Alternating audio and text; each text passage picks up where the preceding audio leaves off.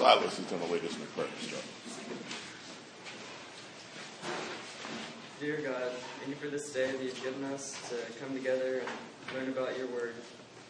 Please help us to take what Mr. Gary has to say and apply it to our lives. And please help us to be more like Nehemiah. And in Jesus' name we pray. Amen. So we are looking at the obstacles to rebuilding the wall. You just had so many things that uh, Nehemiah had to deal with, and the last thing we talked about was all the problems internally with some of the Jews uh, taking advantage of their poorer brothers who were in need and charging them interest and uh, you know uh, taking over their fields and even uh, trying to force them to sell sell their children to pay the debts and the high interest rates. And Nehemiah was very bold in uh, opposing that and demanding that they give back what they'd taken and that they not uh, take advantage of their brothers. Now, as we talk about this in Nehemiah, Nehemiah, of course, in a lot of this is just writing this in the first person. And he's really asked these uh, richer Jews to make some sacrifices for their poorer brothers he goes ahead here and he adds a, an event, kind of a situation that occurred over the future years to illustrate his own willingness to make sacrifices on the part of his brothers. So would somebody read in chapter 5, verses 14 to 19?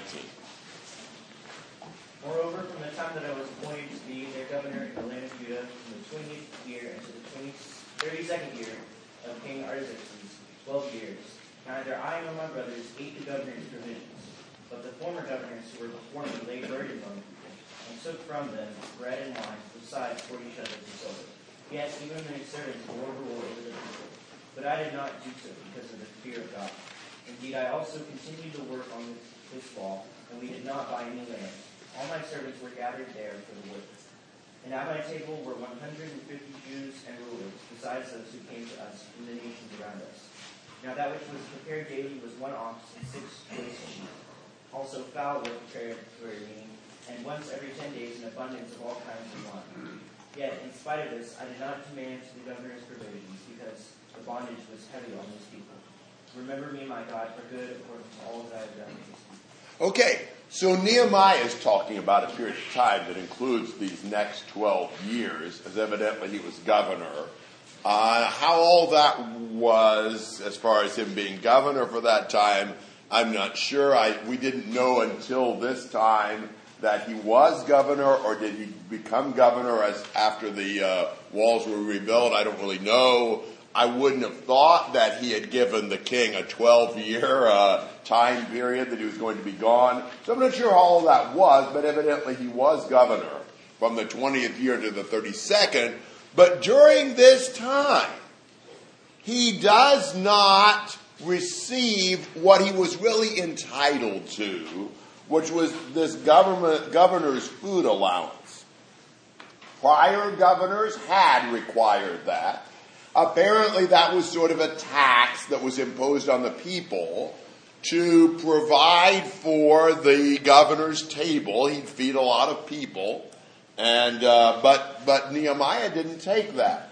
Now it's it's pretty amazing when somebody is due something that they don't take. You know, a lot of people try to take what they're not due.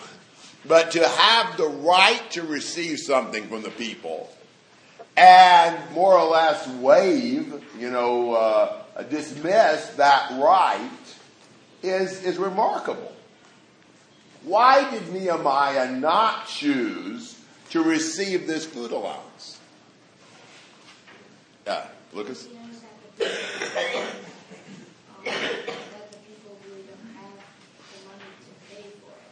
Okay, that's part of it. Yes, you've got verse uh, 18.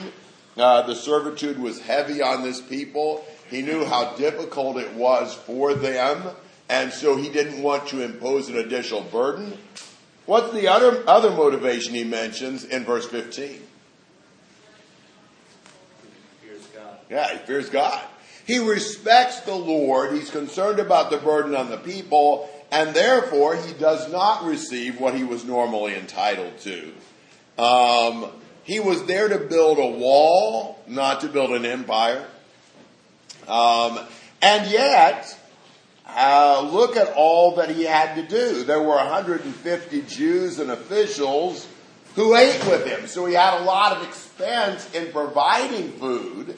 In fact, what was the daily fare?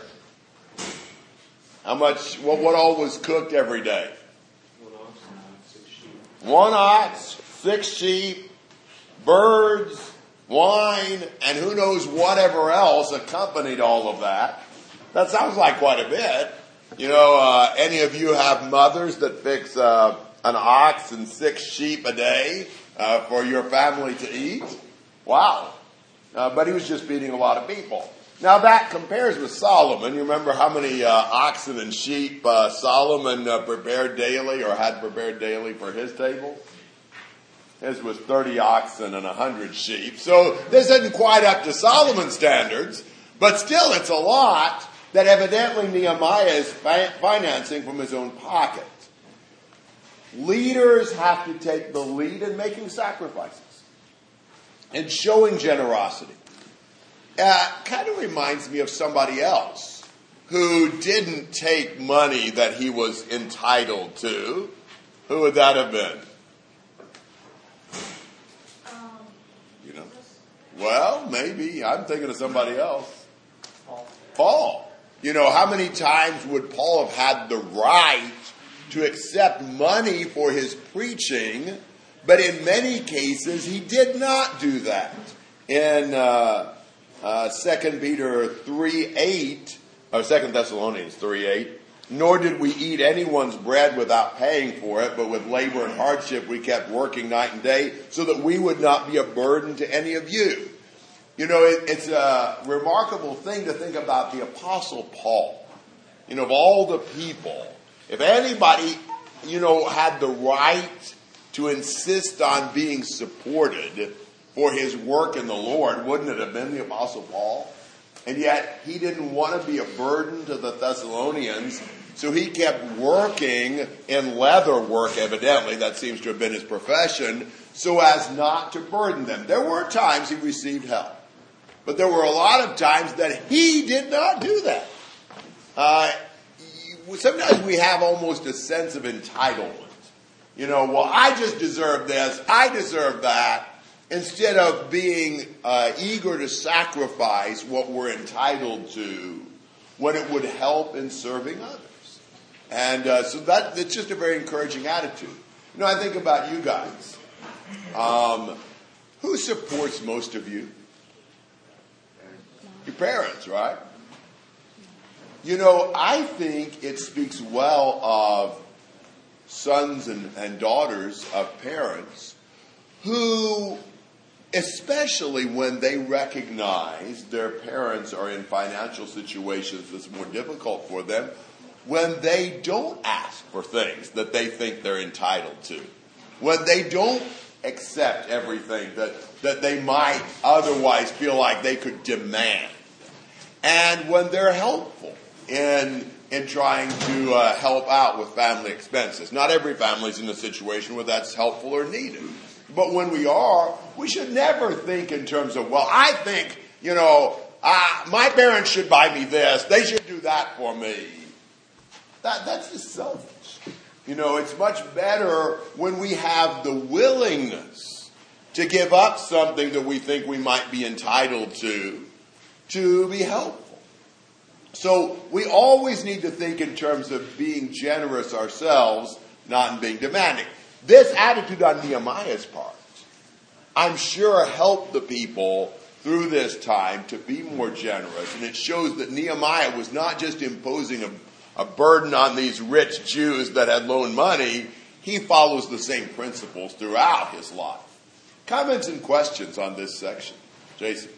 Can you comment on the fact in verse 10 he was uh, you know, possibly guilty of doing what the other brother was doing, yet here he's using it himself as an example of seemingly the opposite thing. Is there a timing thing here that, you know, or is this going on all at the same time? Yes. I, I think certainly, uh, you know, he's talking about the governorship from here for the next 12 years. So perhaps he started this after 510. That'd be a possibility. Sometimes we're inconsistent. Sometimes we may be, you know, not being generous in one area and yet foregoing what we're entitled to in another area.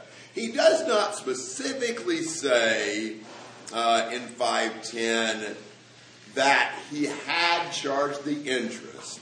But when he says, please let us leave off this usury, at least he's including himself with not, let's not charge it anymore. So I, I don't know about all that, but I would say perhaps it's a timing. Other thoughts, Joe? Lucas gave the answer of Jesus. Oh, that's interesting in light of Matthew 17 as far as the temple tax. You know, Jesus, if anybody, if you ask the question, who had the right to the Paul, the, the Lord would be the only other one. Right. Yeah, good point. Yeah, he didn't know it, but he paid it because he got it in an unusual way. But uh, other other thoughts, comments, questions. Stephen. remember for my good when I'm uh, all that I've done for these people, and the book will end that way as well. Um, just form some kind of like breaking the book with that, is saying that, or? Oh, yeah, I mean, he does tend to say that at the end of a section. It, it, I think it's, it's certainly um, interesting that he often will say that he lives his life thinking about the Lord, seeking the Lord's approval, thinking about what the Lord's going to think about this or that. You know, we tend to live our lives thinking about men's approval and what other people are going to think about us. It's so much better if we're living thinking about how the Lord views us. And I mean, he wants to please the Lord. Almost reminds you of a, a child wanting to please a, a, a parent.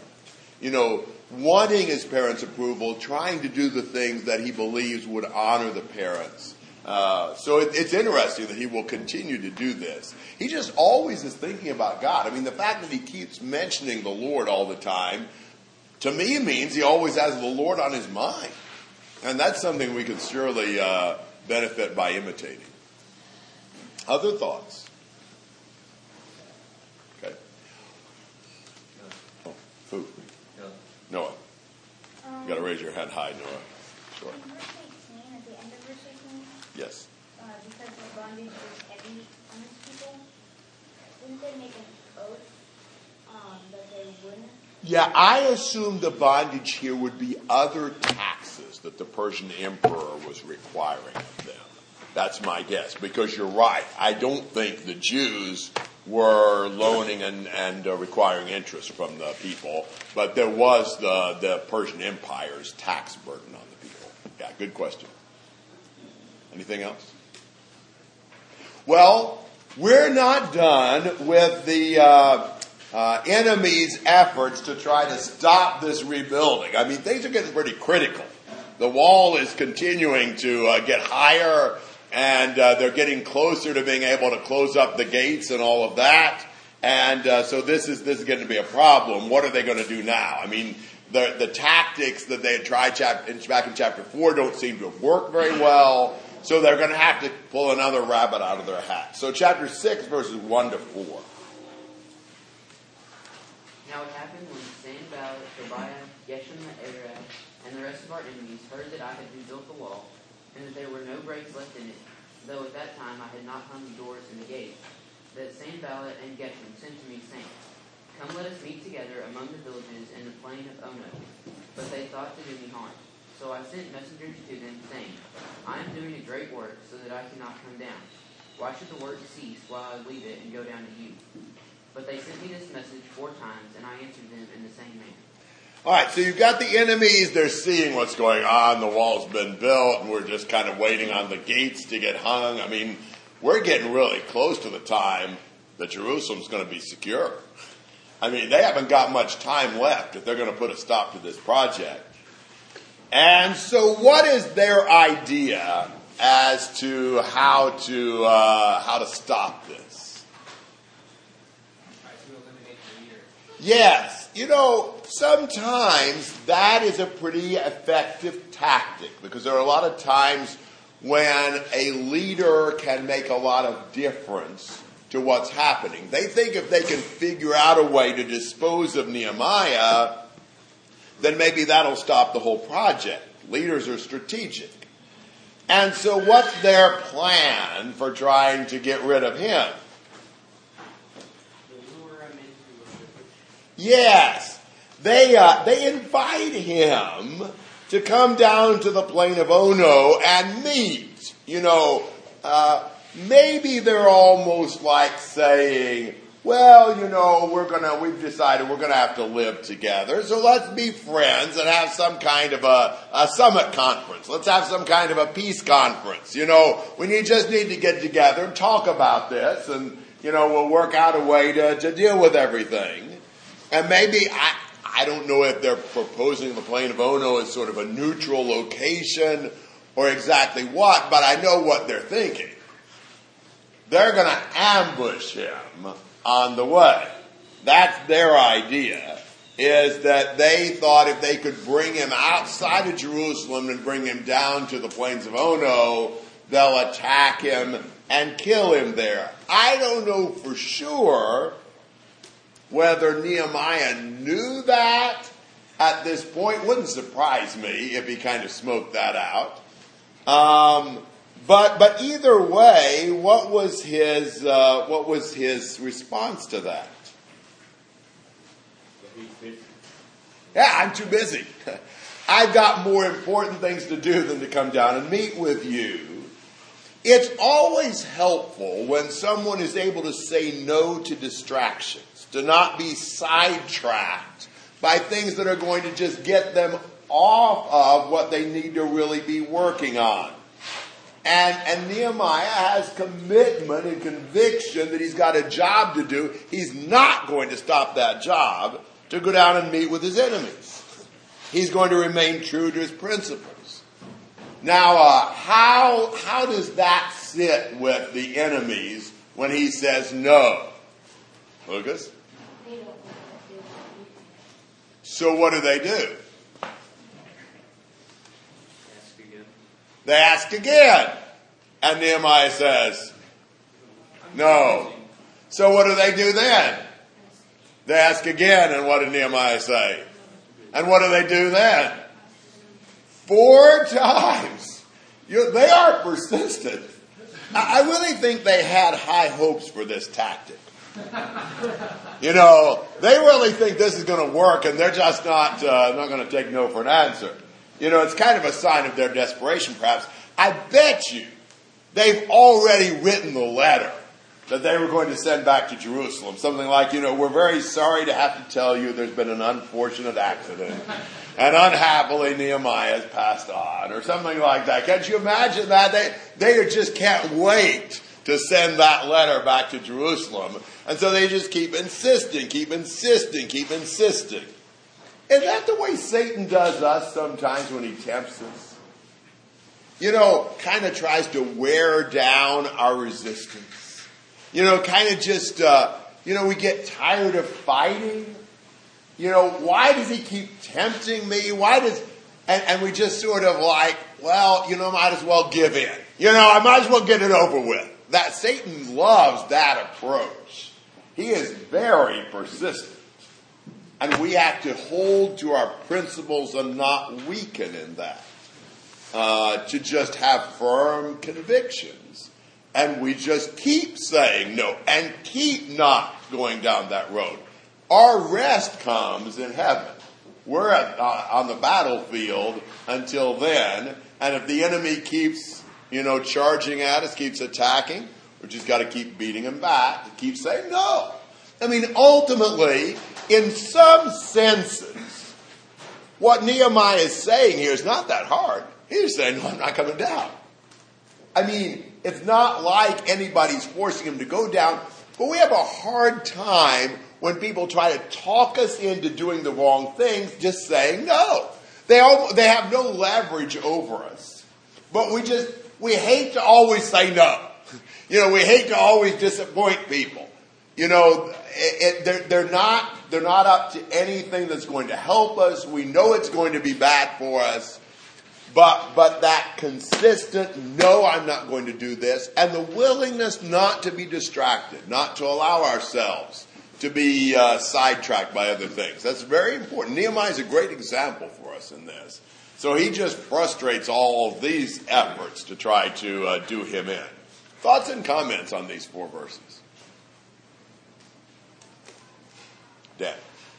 You guys really appreciate Nehemiah's um, unwillingness to be distracted, even distracted by this temptation. I think sometimes we are resistant against being ensnared, and we'll still let it distract us. Um, over down here, that Satan succeeded when he causes us to give primary efforts to secondary things, and secondary effort to primary things.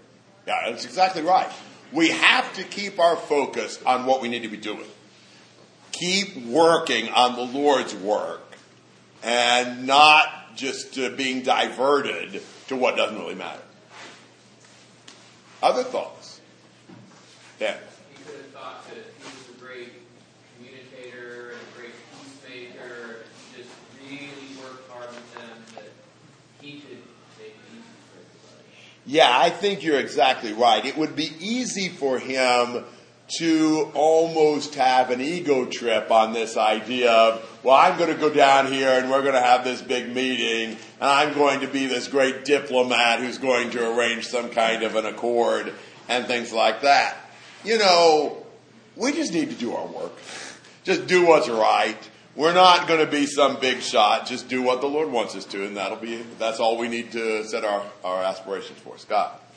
On this thing about saying no, we can also listen to my more and more attempts we have a, like a weak no. Say your friends are trying to get you to go to a, a movie that you know is going to be vulgar and violent. They, you know, well, I'm, I'm, I've got some homework I got to do, or I'm, well, I don't have much money. Well, I don't. Instead of letting them know, no, I'm not going to do that, you give these Weasley answers, and that just keeps it coming, coming, coming. Excellent point. Reminds me of Jacob telling Rebecca, well, I just don't think it'll work when she wants him to impersonate Esau. Instead of saying, no, that would be wrong, I won't do it, as well, I'm afraid my father will detect it. Well, anytime we give an answer like that, the devil will figure out a way around our objection. So that firm no, that's the only way to handle any temptation. Stephen. It's amazing that how being busy can be such a good thing or such a bad thing. Um, and I think a lot of times Satan gets us to be so busy that we have no time to do what God wants us to do.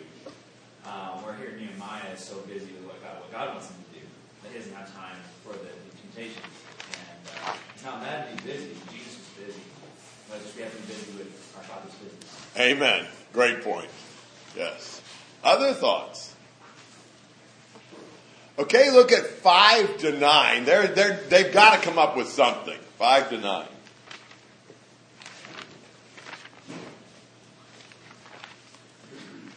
Same way valley for fifth time. And it was written, it is among the nations, and also that you and the Jews intend to rebel. That is why you are building the wall, and according to these reports, you wish to become their king. And you have also set up the prophets to proclaim concerning you in Jerusalem, there is a king in Judah.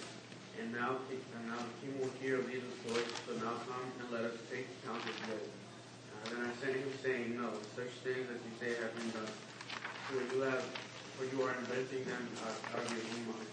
For they are all wanted to frighten us, their hands with God from the word, and it will not be done. But now, O God, strengthen my hand. This is interesting.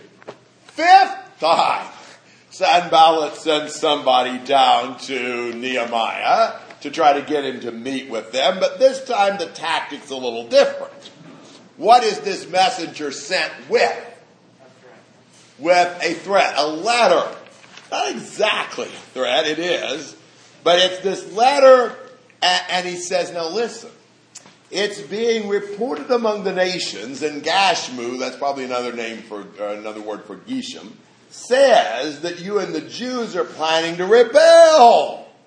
That that's why you're rebuilding the wall. You're going to try to become king.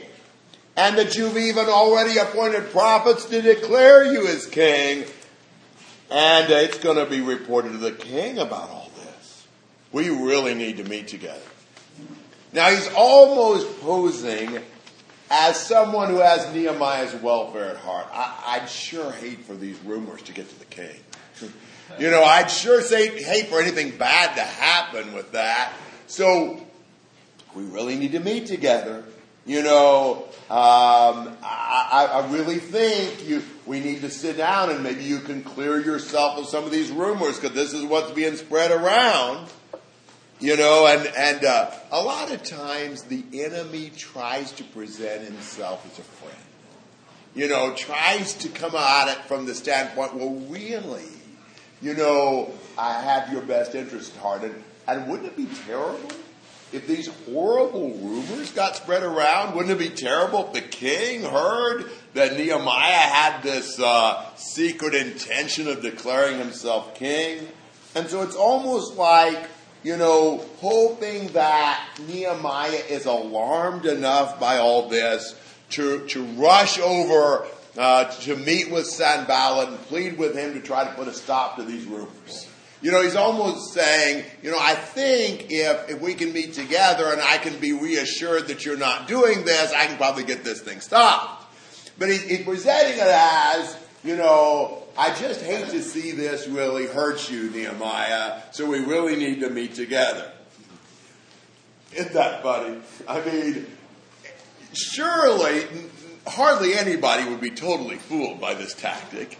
Uh, I think it shows you how desperate he is. For one thing, did you notice a detail about how that letter was sent? An open letter. What does it mean it was an open letter? It wasn't sealed. Which means that anybody along the way can read it. You know, this is a letter that's uh, designed to spread the rumors, not squelch them. you know, uh, anybody the messenger comes along on the way would be free to read it. Now, why invite Nehemiah to this special secret meeting in an open letter?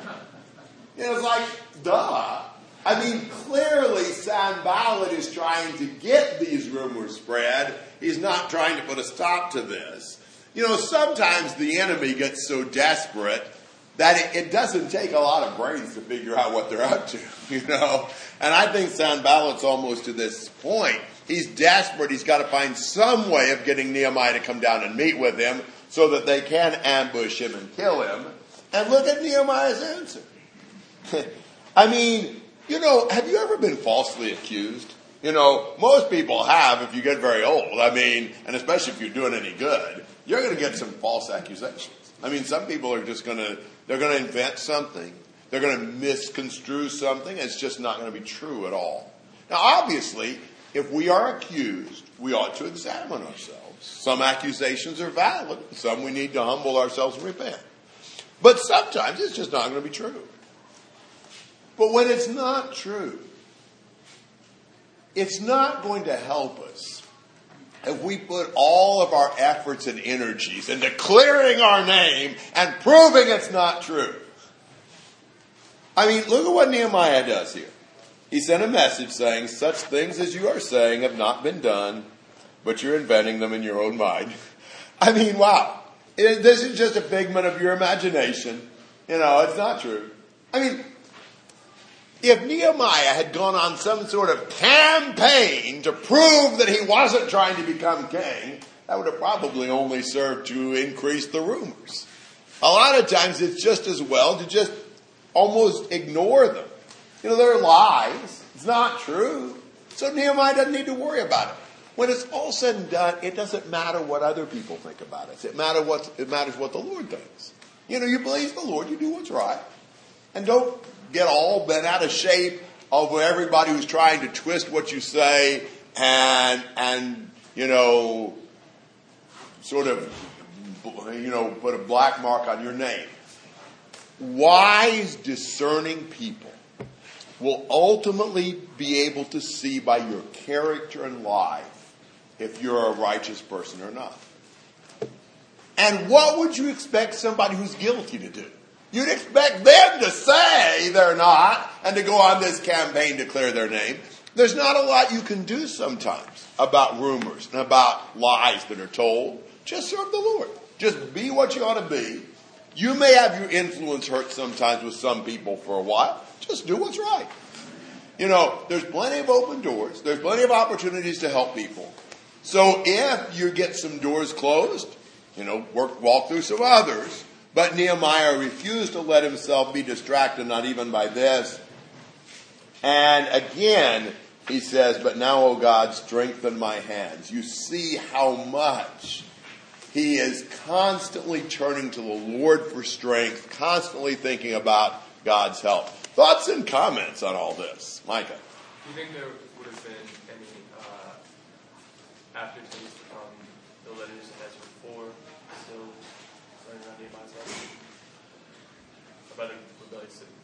Yeah, I mean, could be, certainly.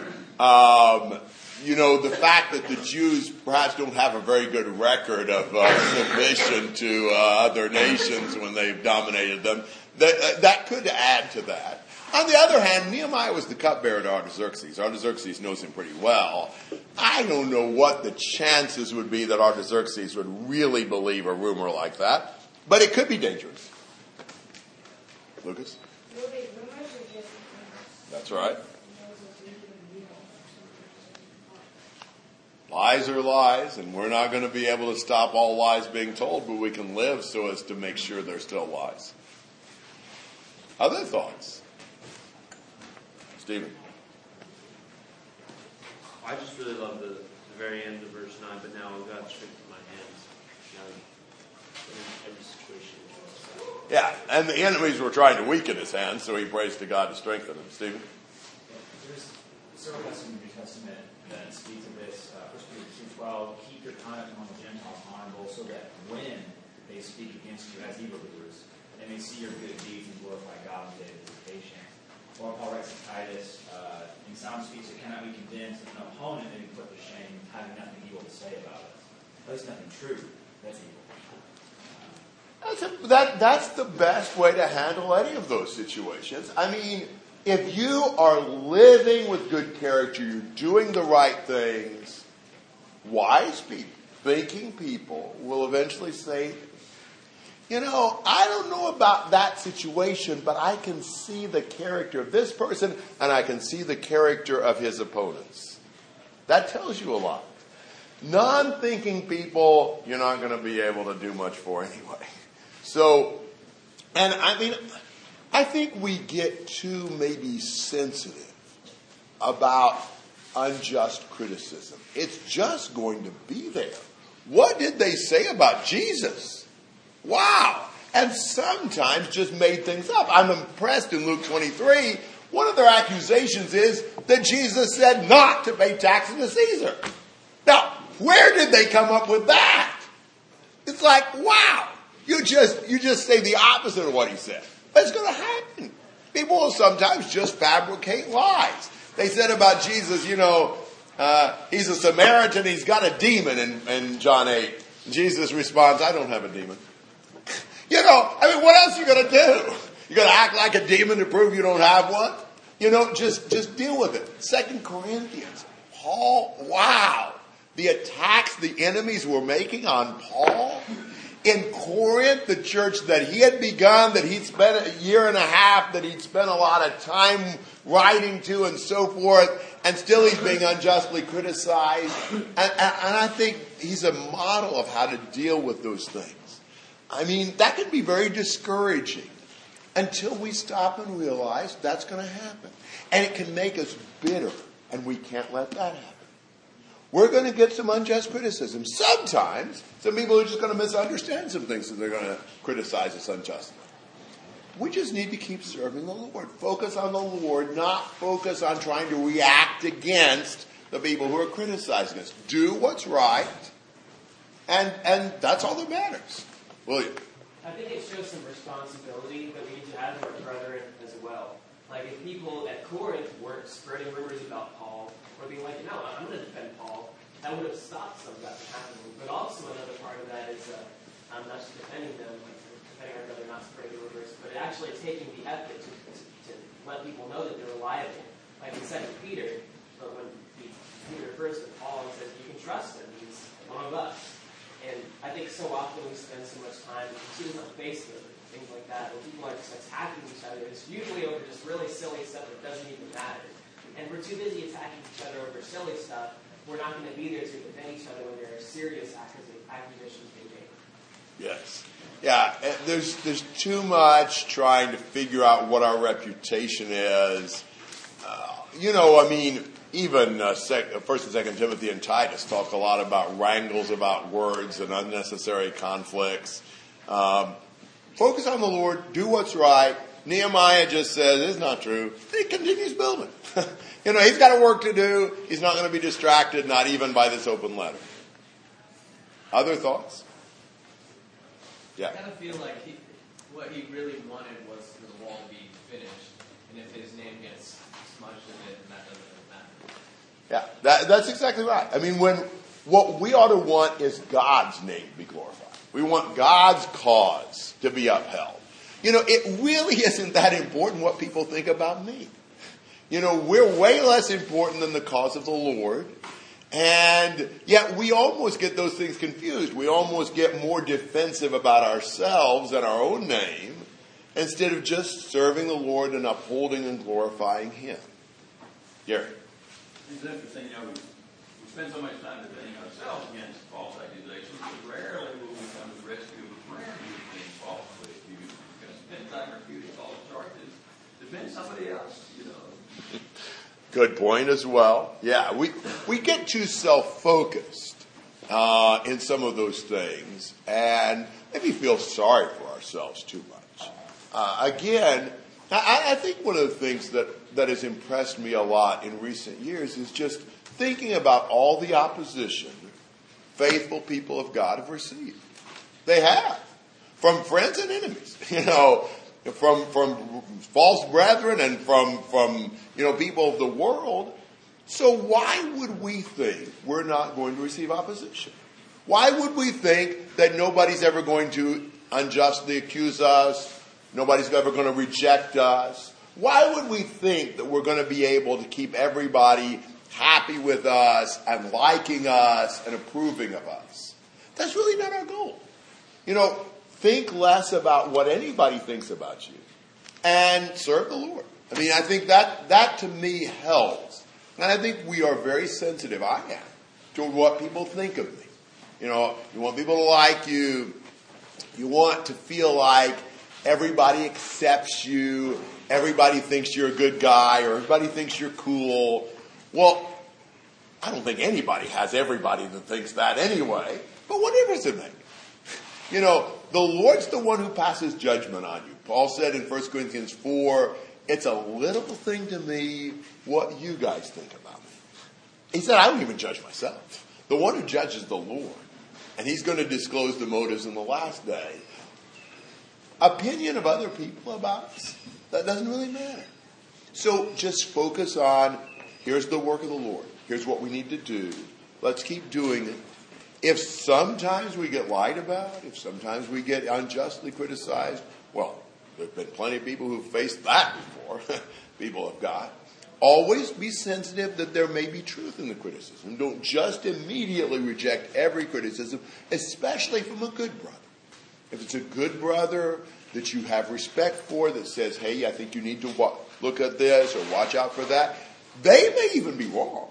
Evaluate it in the light of the Word of God, but at least give serious thought to it and be humble enough to consider the possibility that they may be helping you and the Lord may have sent them. Uh, other thoughts or comments? Scott. Sometimes also criticism from people that are upset with us will highlight something that we look at. Their motive might not be good. So when you dealt with something or had to do something, what a lot of people do is, you know, the best defense is a good offense. And so they'll tend to say, well, you, and that's worth listening to as well, because like the guy in the bar fight, he's going, to grab the handiest thing near to them. You know, they're, if they notice flaws in us, that's maybe what they're gonna go for. So even those type of criticisms, their, their motive may not be good, but sometimes it can be enlightening to us. Why were they so easily able to grab that? Yeah, that is a good point. I mean, there are times when enemies are more, they're not worried about uh, sparing our feelings and they may point out things that are flaws in our character. I think there's a balance in all of that because sometimes they think a flaw in character is just being firm about doing what's right, and we ought to be firm about that. So we really just need to constantly evaluate every criticism in the light of the Word, in light of who we really are, be honest and humble. When we've done wrong, admit it, and not try to be defensive and change. But when we really have, when when they may not like our firmness for the Lord or whatever it is, but it's really what God wants, then don't worry about the criticism. You know, no, I don't have a demon, and just move right on, or whatever it is. You know, I appreciate Nehemiah's almost matter of factness here. It's just not true. There's a false rumor. And that's it. Dan. I think a great motto for this is what he said in last verse number five. Remember me, oh my God, for good. That shows you where his heart's at. We need to say that prayer whenever we're tempted to, to back. Yeah. Yeah. And, and just constantly be thinking about what does the Lord think about me? That's what matters. Isn't it amazing how diverse the opposition was? How many different tactics were used? Satan did not want that wall finished. And, uh, but uh, hopefully this evening we'll see that it was, and I appreciate your uh, comments and discussions today. Go to